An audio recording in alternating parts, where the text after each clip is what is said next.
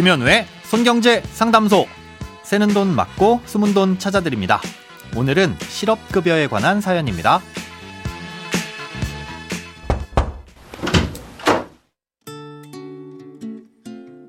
안녕하세요. 손경제 유니버스 애청자입니다. 제 아내가 5월 말일자로 퇴직을 해서 현재 실업급여를 신청하려고 알아보고 있습니다.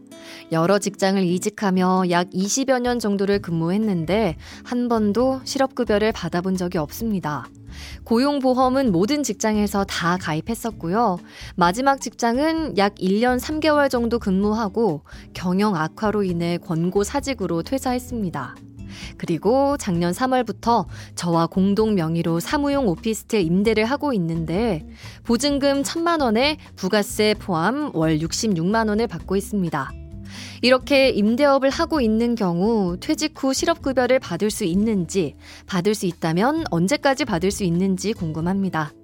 또 실업급여 수급과 상관없이 임대업을 하는 동안의 건강보험과 국민연금은 어떻게 되는지도 알고 싶습니다. 흔히 직장을 잃었을 때 지급받을 수 있는 돈이라고 알고 있는 실업급여는 재취업 활동을 하는 기간 동안 경제적인 부담을 줄여주기 위해 지급되는 돈입니다. 예, 그러니 취업 활동을 한다는 전제하에 받을 수 있겠죠. 아, 이 실업급여는 크게 구직급여와 취업 촉진 수당이라는 걸로 나눌 수 있는데요. 아, 일상생활에서 말하는 실업급여의 정확한 명칭은 구직급여입니다. 예, 하루에 얼마의 구직급여를 어느 정도의 기간 동안 받을 수 있는지는 고용보험에 가입돼 있었던 기간과 퇴직 전 임금에 따라 정해지는데요. 퇴직일을 기준으로 과거에 얼마나 오랫동안 고용보험에 가입되어 있었는지에 따라 지급 기간이 결정되고요. 퇴직 직전 3개월 동안 얼마의 임금을 받았는지에 따라 하루 지급액이 결정됩니다. 그러니까 아내분의 경우엔 20여 년 정도 일하시는 동안 얼마의 임금을 받았는지는 지급 기간에만 영향을 미칠 거고요. 일일 지급액은 마지막으로 근무하신 직장에서 얼마의 임금을 받으셨는지에 따라 결정됩니다. 고용보험의 가입이 중간에 3년 이상 끊기지 않고 누적 10년 이상이 되면 50세 미만인 경우 최대 240일 동안 지급이 되고요. 50세 이상이거나 장애인인 경우 270일 동안 지급이 됩니다.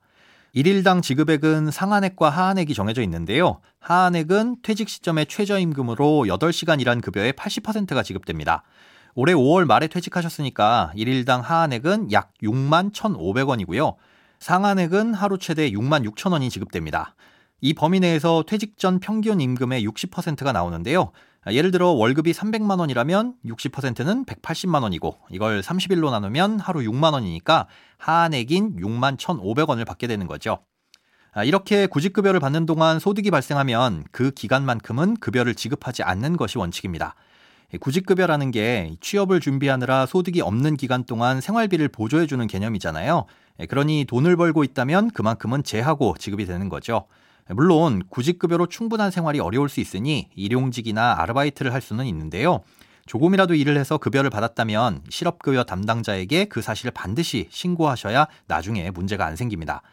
만약 소득이 발생했는데도 별다른 신고 없이 구직급여를 받았다가 적발이 되면 받았던 급여를 반환해야 되는 건 물론이고요. 최대 5배에 달하는 금액을 추가로 낼 수도 있는 데다가 형사처벌도 받을 수 있습니다.